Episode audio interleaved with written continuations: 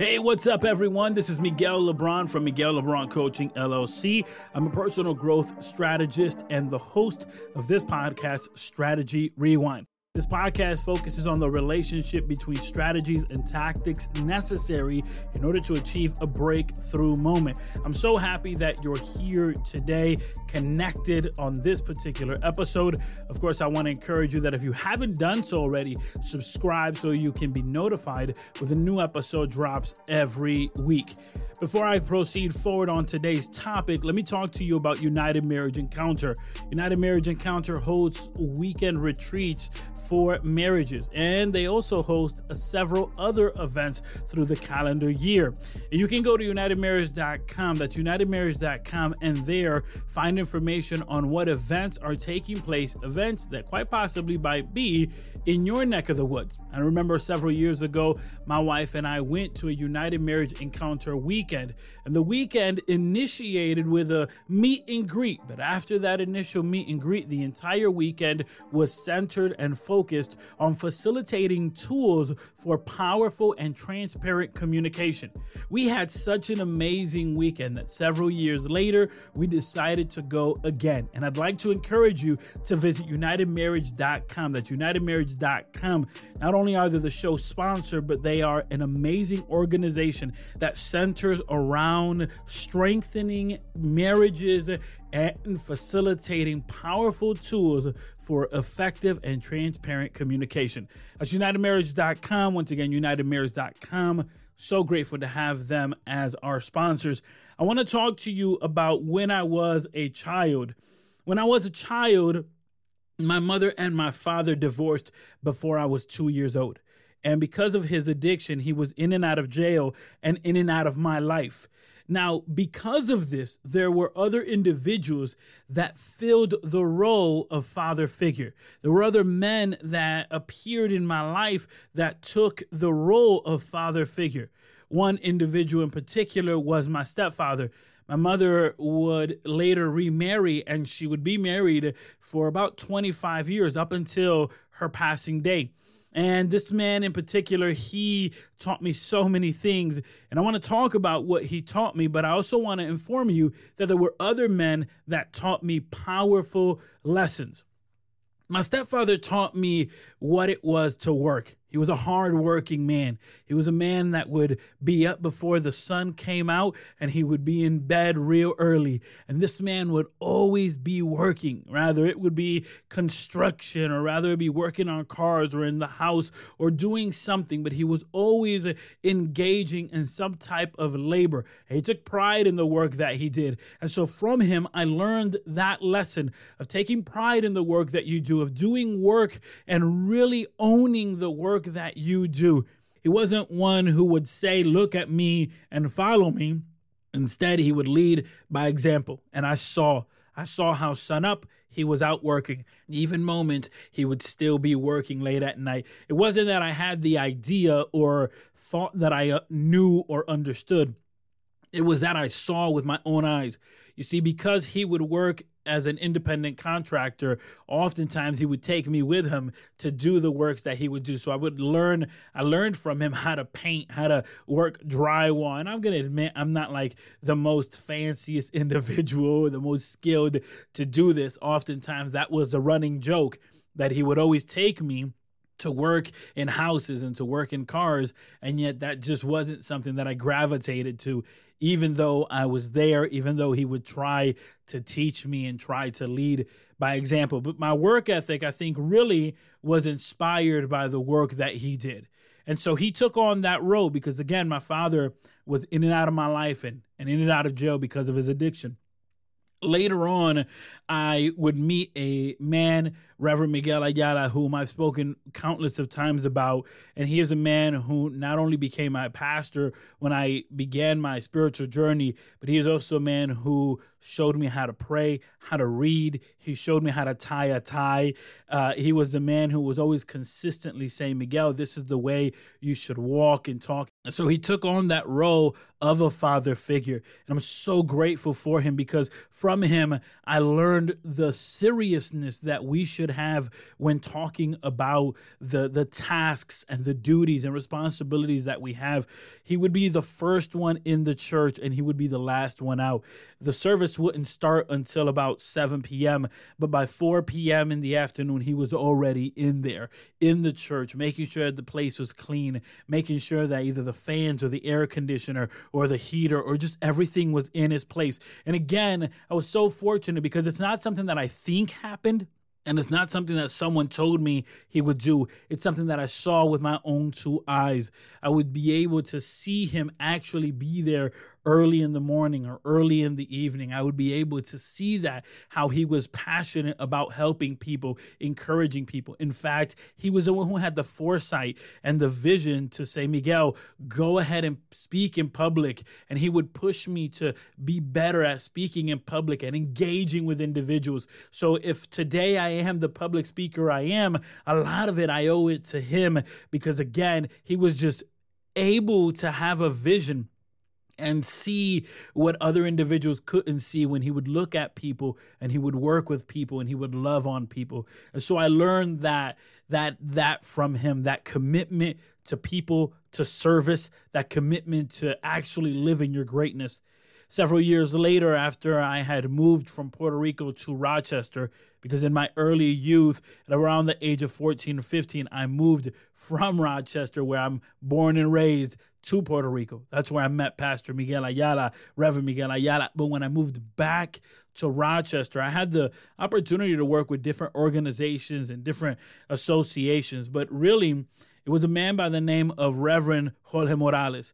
That man taught me something that no one had taught me before. You see, I had learned the importance of work ethic and I had learned the importance of being willing to stand out and and just be bold enough to trust in the gifts. But but this man taught me something that I had not learned prior to this moment and it was to take hold and embrace the authority that comes with the position that you have been given. Oftentimes, we fail to understand that there is authority that comes along with the gifting, with the talents, and with the position that we are entrusted with. And what Reverend Morales showed me was uh, embracing the authority and the power that comes along with the gift, the power of the talent that you possess so often we don't see the value of the gift. Like we may know, okay, I have this gift, whoopity do, right? But but he really empowered me in saying, no, take hold of the power the authority that comes along with the gift. So I had learned the work ethic from my stepfather, and I had learned the boldness, if you will, from uh, Reverend Ayala. But he came along, Reverend Morales did, and he really empowered me in taking hold on the authority that comes along with the gifting. And it was this year that something powerful happened. It's been in a few years in the making, but something recently happened. I mentioned to you that my father was in and out of addiction in my younger years, and he was in and out of jail and, and in and out of my life. But something powerful happened several years ago, and it is that he as well had a spiritual awakening. And it was the gospel that really changed his life.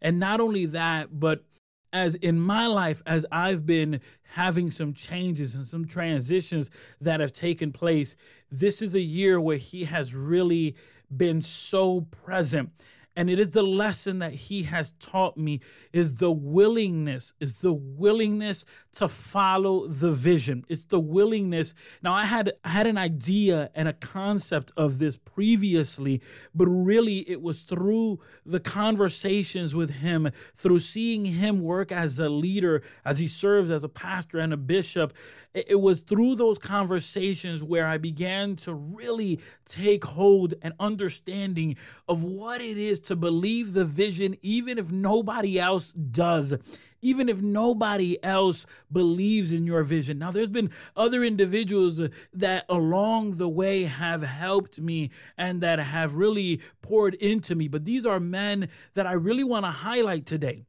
And I believe in the power of mentorship. I believe in the power of pouring into someone else.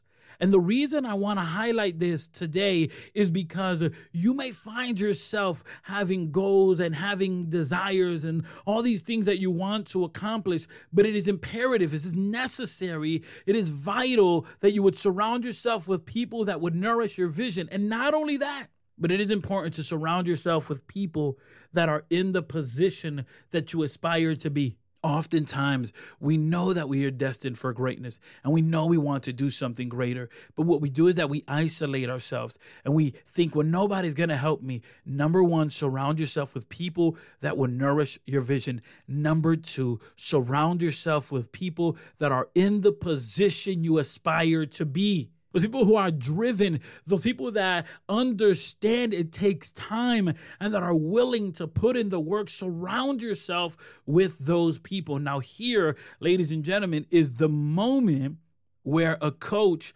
can be so handy, so useful. Because the truth is that sometimes in our life, it just so happens that our immediate circle, it almost seems like there's nobody that we can gravitate to. Well, this is where a coach can actually be your saving grace.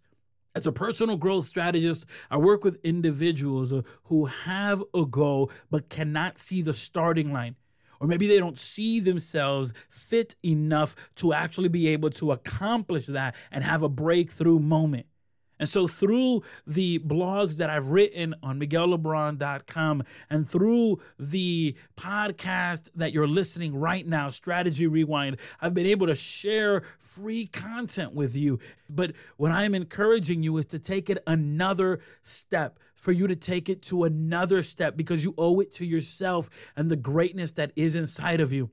I want to encourage you right now on the show notes of this particular episode, you're going to find a link that's going to allow you to set up a free 30 minute strategy session with me. Click on the link. You've got nothing to lose, it's free. Well, you do have something to lose time. And time is a resource that we don't get back. I am so grateful for the men that poured into me. And yes, there were women as well and individuals but I wanted to highlight these men, these strong men who poured into me, who believed in me, but that also held me accountable and have not been afraid and were not afraid to push me and say, You can do better. If you need that accountability partner, and if you need a strategy, and if you are ready to go to the next level, today is the day. Because remember, where one mountain ends, another begins. And it is necessary that if you intend on reaching the summit of the greatness that is inside of you, it is necessary for you to number one, surround yourself with people that would nourish your vision. Number two, surround yourself with people that are where you want to be. Number three, if you feel as though no one in your circle, in your immediate circle, no one that is accessible to you fits those criterias, this is where a coach could come in and help you so that you may have your breakthrough moment. Thank you so much for everyone who has been connected here today on Strategy Rewind Podcast. For more information on this podcast, head over to strategyrewind.com. There in the show notes, you'll also find information on today's show sponsor, which is United Marriage Encounter. Remember, they have events going on all through the calendar year and even in your neck of the woods. Of course, if you'd like to be a sponsor of this podcast, head over to MiguelLeBron.com. There you'll find details not only of how you can become sponsor of this podcast, but also information on Miguel LeBron coaching. As always, please consider subscribing and sharing this podcast. And of course, surround yourself with people that will nourish your vision.